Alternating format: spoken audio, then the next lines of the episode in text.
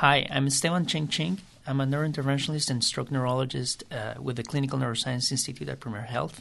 I'm going to talk today about acute ischemic stroke treatment and focus on the acute part with emphasis on the endovascular treatment. Uh, treatment of acute ischemic stroke has suffered significant changes over the past six months, which has created a shift in the paradigm of treatment, a change that hasn't been seen over a decade. And we're going to talk about these changes and about the chronological evolution of acute ischemic stroke treatment. I have nothing to disclose. When we talk about acute ischemic stroke, I divide uh, the treatment or the focus on the uh, therapy in three stages. The first one is acute therapy with reperfusion. That's what I'm going to focus today. The second stage is etiology workup and secondary prevention, as well as prevention of complications. And the third stage is the phase of rehabilitation. All these three phases tend to overlap. We're going to talk today again about acute therapy. Stroke is an important disease, is the fourth leading cause of death in the U.S., and approximately 795,000 strokes occur per year. As I mentioned, acute stroke therapy has evolved over time, beginning in 1995 with intravenous TPA therapy within three hours, subsequently extending the time window to four and a half hours. And then with intraarterial therapy, um, subsequently, we have negative intraarterial therapy trials that were published, which halted widespread treatment with this therapy. And in 2015, this year, we have publication of subsequent uh, successful intraarterial trials. In 1995, the NINDS TPA uh, trial was published in the New England Journal. And this study was the first study demonstrating uh, effectiveness of intravenous TPA within three hours from the onset of symptoms. It showed that patients given this treatment were 30% more likely to have minimal or no disability at three months. However, three hours is a short window and many patients were not being treated. It is not until 2008 that we have the ECASS 3 study demonstrating that intravenous TPA is effective up to four and a half hours.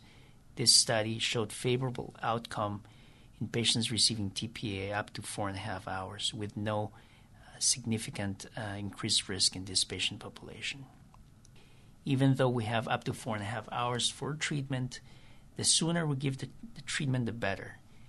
This graph demonstrates a uh, increased odds of favorable outcome the earlier the TPA is administered, and as time passes, the favorable outcome decreases.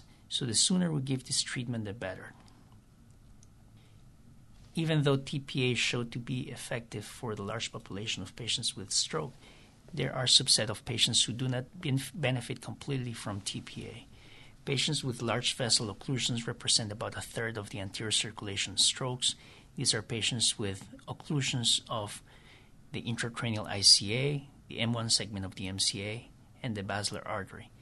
These are large vessels that do not recanalize with TPA. They are generally resistant to TPA with uh, reperfusion or recanalization rates of 25% or less.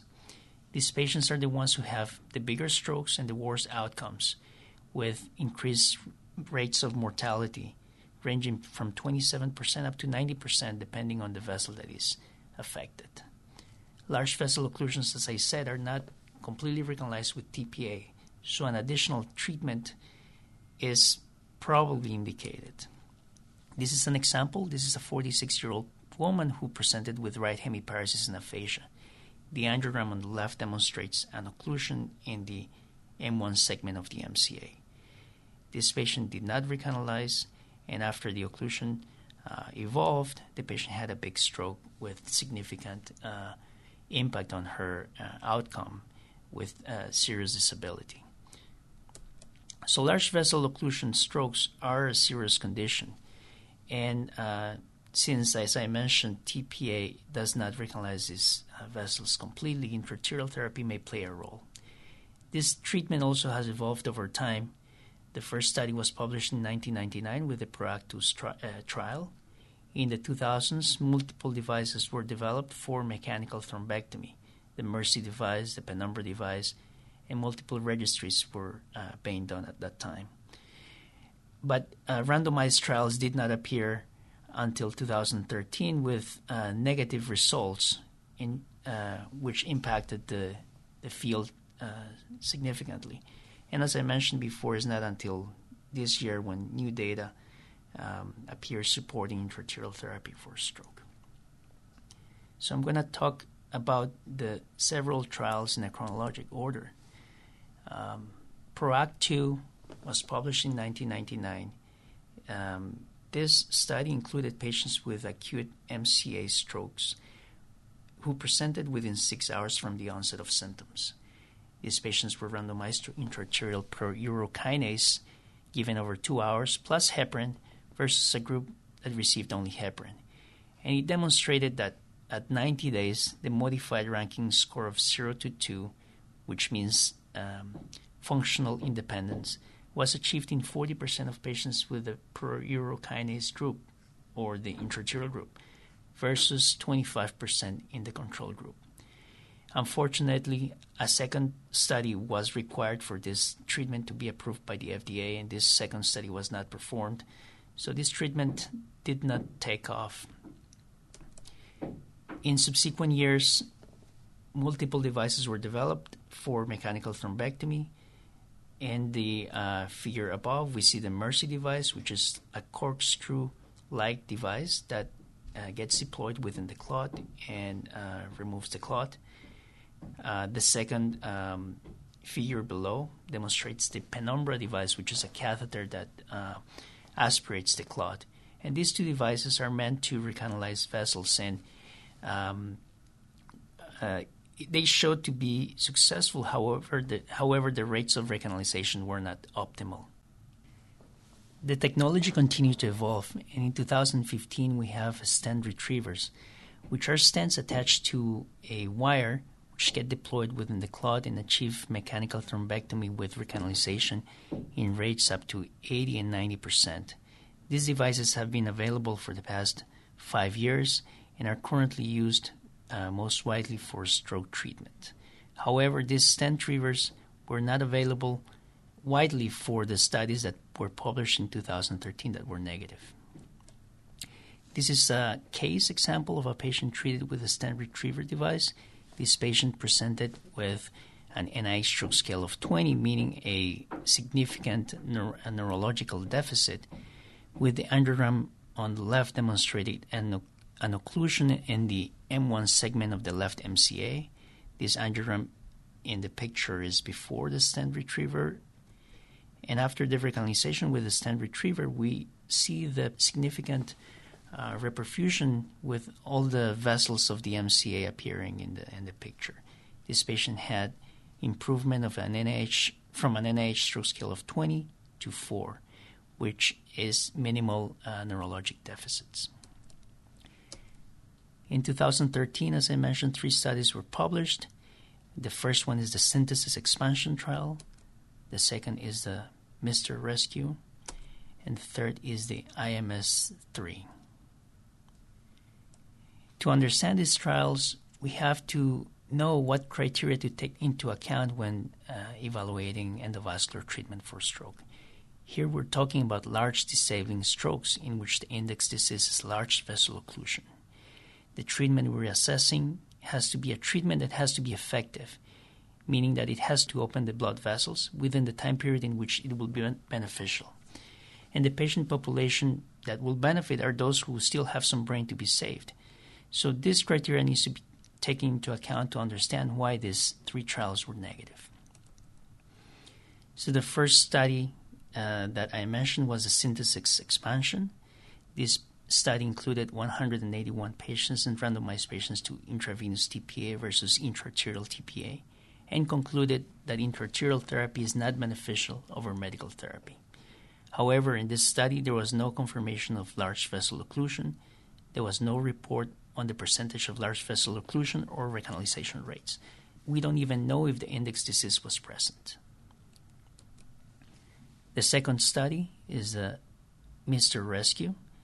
This study evaluated whether penumbra based imaging is useful for patient selection in for intraarterial therapy.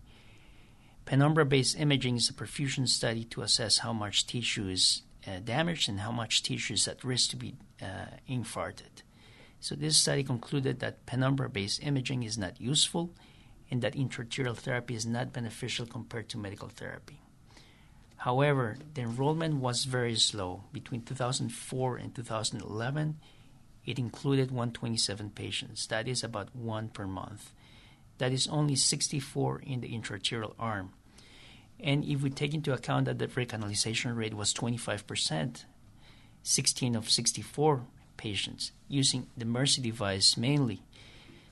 So, can we really conclude that penumbra based imaging is not useful based on only 16 recanalized patients with a device that did not open the occluded vessels?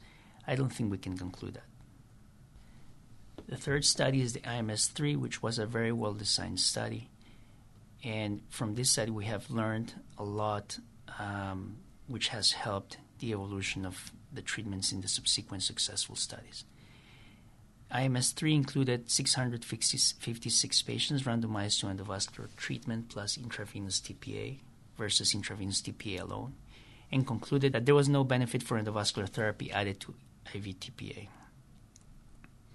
However, at the time IMS 3 was started, CTAs were not widely available in the ERs, and therefore only 33% of patients had CTAs.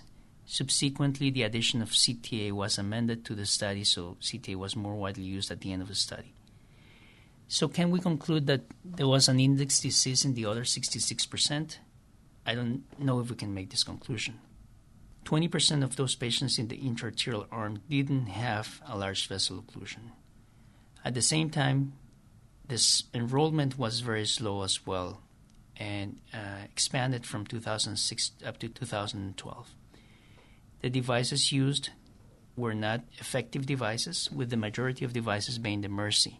Only five patients received stent retrievers and the recanalization rate in this group ranged from 23% up to 44%. So, not a good recanalization rate. Several things we can learn from IMS 3. One is that reperfusion was better in large vessel occlusion patients with intraarterial therapy when compared to intravenous TPA. And with better recanalization, the functional outcome was better. So, um, for example, a TICI zero score, TICI is a scale of recanalization, TICI zero is no recanalization. So, TICI zero uh, was associated with 12.7% of good functional outcome. But a TICI 3, which is complete recanalization, was associated with good functional outcome in 71.4%. So the better recanalization, the better the functional outcome. The second thing we can learn from the IMS studies, IMS 1 and IMS 2 demonstrated a good relationship with time, and with every 30 minute delay, there was a 10% decrease in probability of good outcome.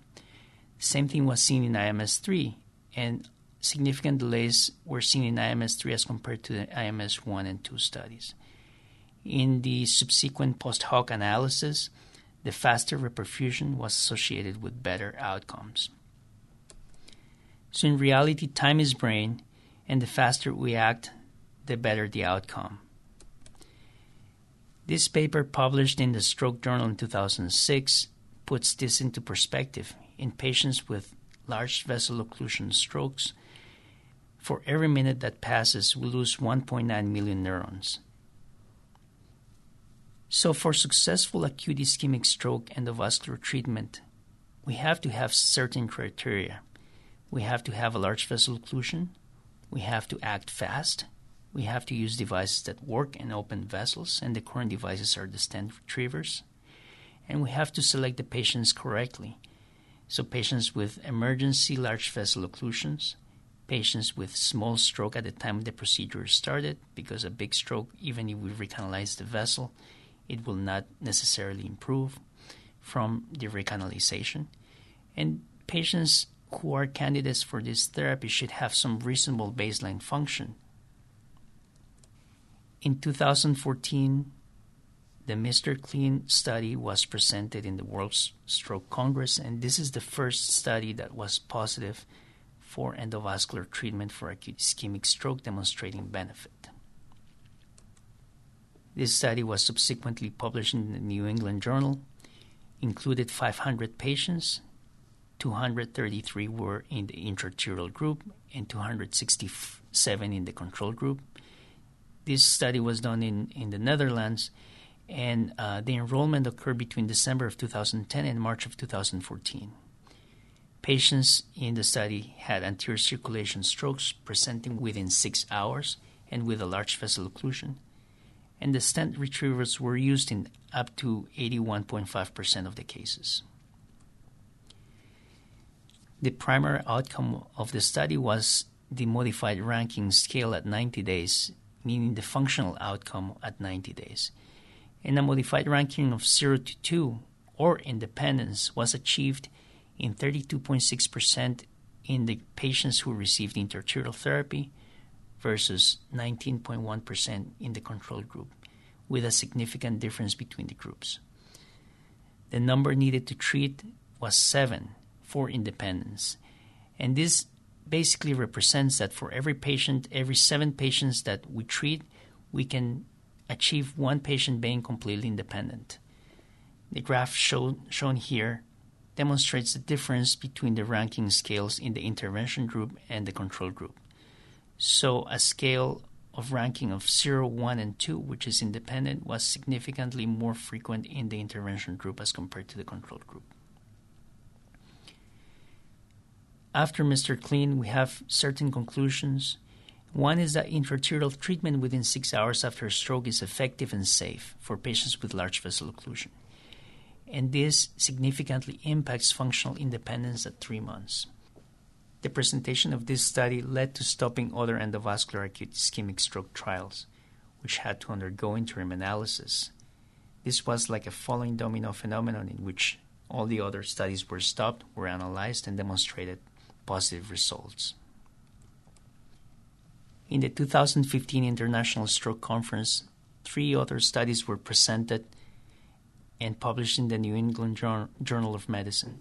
The first one is the Extend IA, the second is the Escape, and the third is the Swift Prime. And these three studies demonstrated positive results for intraarterial therapy. The Extend IA is the first one. This is a study from Australia and New Zealand and included 70 patients, 35 in the intraarterial group and 35 in the control group. It included only 70 patients because it was stopped earlier, secondary to the publication of the MR CLEAN study.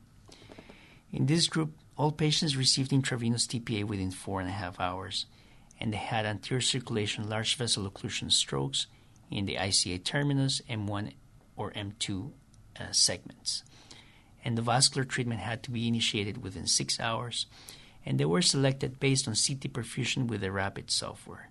I'm going to explain the RAPID software in the next slide, but basically, what they were looking was a mismatch between the, si- the size of the perfusion deficit and the actual size of the stroke at the time of the study. And they were eligible if there was a mismatch between this of 1.2 or by more than 10 cc's and a core infarct of less than 70 cc's. This slide demonstrates a typical rapid software uh, sequence. The second line shows the ischemic core or the infarcted tissue in pink, and the third line demonstrates the area of perfusion deficit. And the mismatch between these two uh, were the parameters used to select these patients. So, a patient with a small infarct and a large perfusion deficit will be a great candidate for reperfusion therapy. The Extend IA also looked at functional outcome at 90 days, and the parameter was independence, uh, independent patients with a modified Rankin of 0 to 2. This was achieved in 71% of patients in the intraarterial group versus 40% in the control group. The number needed to treat was 3.2, which is an impressive number. It means that for every three patients that we treat, one patient will become independent. Another important parameter is that in the first 90 days, those patients treated with intraarterial therapy were able to go home 64 days earlier, that is two months earlier that these patients can go home instead of being in a, in the hospital or in the nursing home or in a rehab facility. And this represents significant impact emotionally, socially, and also economically. The graph shown before is the typical modified Rankin scale graph again, showing that patients in the endovascular or intra-arterial group had modified Rankins of 0 and 1 significantly uh, more frequently or in a higher percentage than the TPA only group. The second study was ESCAPE uh, study, and um, this included 316 patients, 165 in the intra-arterial group and 150 in the control group. These patients had to have anterior circulation, large vessel occlusion strokes, and, and the enrollment had to occur within 12 hours from the onset of symptoms. The selection of these patients was based on CT and uh, multi-phase CTA, and I'm going to explain the multi-phase CTA in the next slide. So for inclusion, they had to have a small core, an aspect score of 6 to 10. Aspect score is used to assess the amount of tissue that has been damaged at the time the CT is obtained. A higher aspect score means a smaller stroke, a lower aspect score is a larger stroke. These patients also had to, to have moderate to good collaterals on the multi-phase CTA, with 50% or more um, of the MCA circulation with collaterals. And there was an emphasis on rapid treatment in this group of patients. So this slide um, demonstrates the multi-phase CTA. In the first line, we see an MCA occlusion uh, on the left MCA where the arrow is, and on the subsequent phases of the CTA, we see good collaterals in the rest of the MCA distribution. The second line shows an MCA occlusion in the left MCA with intermediate collaterals in the multi-phase CTA. And the third line shows an MCA occlusion with very poor collaterals in the territory of the MCA supplied by that vessel. So, in the ESCAPE study, patients with independence or a modified Rankin of 0 to 2 at 90 days was achieved in 53% in the intra-arterial group versus 23.9% in the patients in the control group, with a number needed to treat of 4 and the other important factor is that the mortality at 90 days was significantly lower in their intra-arterial group 10.4% versus 19%. So, this is the first study demonstrated reduced mortality in stroke patients. In the group of patients between 6 and 12 hours, there was a trend favoring the intra-arterial group. However, with only 49 patients, sample was small and no conclusions could be obtained from this. Again, the modified Rankin graph below shows that patients uh, in the intervention group achieved modified Rankin scores of 0, 1, and 2 in higher proportion as control, compared to the control group. The third study is the SWIFT Prime study with 196 patients, again randomized patients to intravenous TPA plus intraarterial uh, treatment with a stent retriever versus intravenous TPA in patients with anterior circulation large vessel occlusion treated within six hours. The study used for selection of patients was a CTA or MRI with the RAPID software looking at the target mismatch penumbral profile. These patients had to have a small core infarct with a large hypoperfused region to be included in the study. And it showed that uh, a modified Rankin of 0 to 2 at 90 days was achieved in 60% of patients in the intra-arterial group versus 35% in the control group, which is a significant difference with a number needed to treat of 4 and a good recanalization rate of 88%. Again, the modified Rankin graph shows higher proportion of patients with independence in the stent retriever group as compared to intravenous group. So all these three studies are different pieces of the puzzle, and they led to eventually an update in the guidelines for the early management of patients with acute ischemic stroke, which was published in June 29th of 2015, and endorsed by all the societies involved in the care of patients with stroke. According to the current guidelines, patients with acute ischemic stroke should be evaluated for intravenous TPA and treated with this therapy if they're candidates. All patients should also be evaluated immediately for endovascular treatment. And endovascular treatment should be considered with the following criteria. In patients who have a baseline modified Rankin score of 0 to 1, in patients that received intravenous TPA within four and a half hours, patients with large vessel occlusion, meaning occlusion of the ICA intracranially or the M1 segment of the MCA, patients with ages of 18 or above, NIH stroke scale of 6 or more, aspect score of 6 or more, and in which the treatment can be started within 6 hours of symptom onset.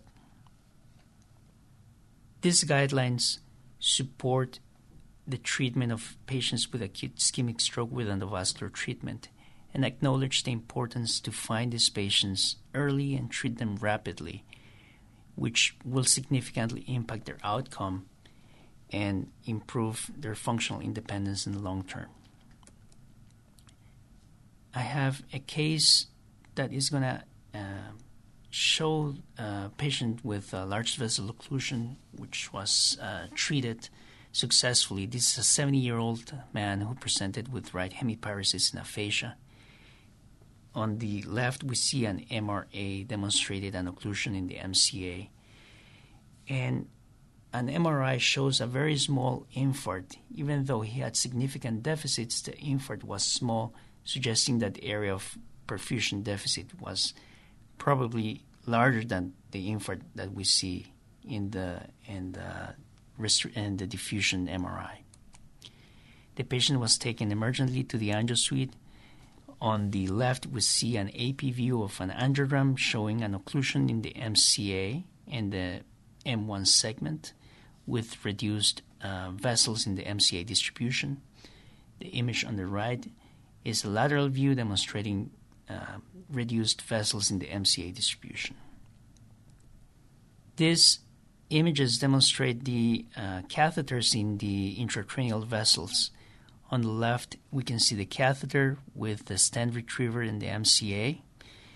And after removal of the stent retriever, the angiogram on the right side shows significant reperfusion with good flow in that previously occluded MCA.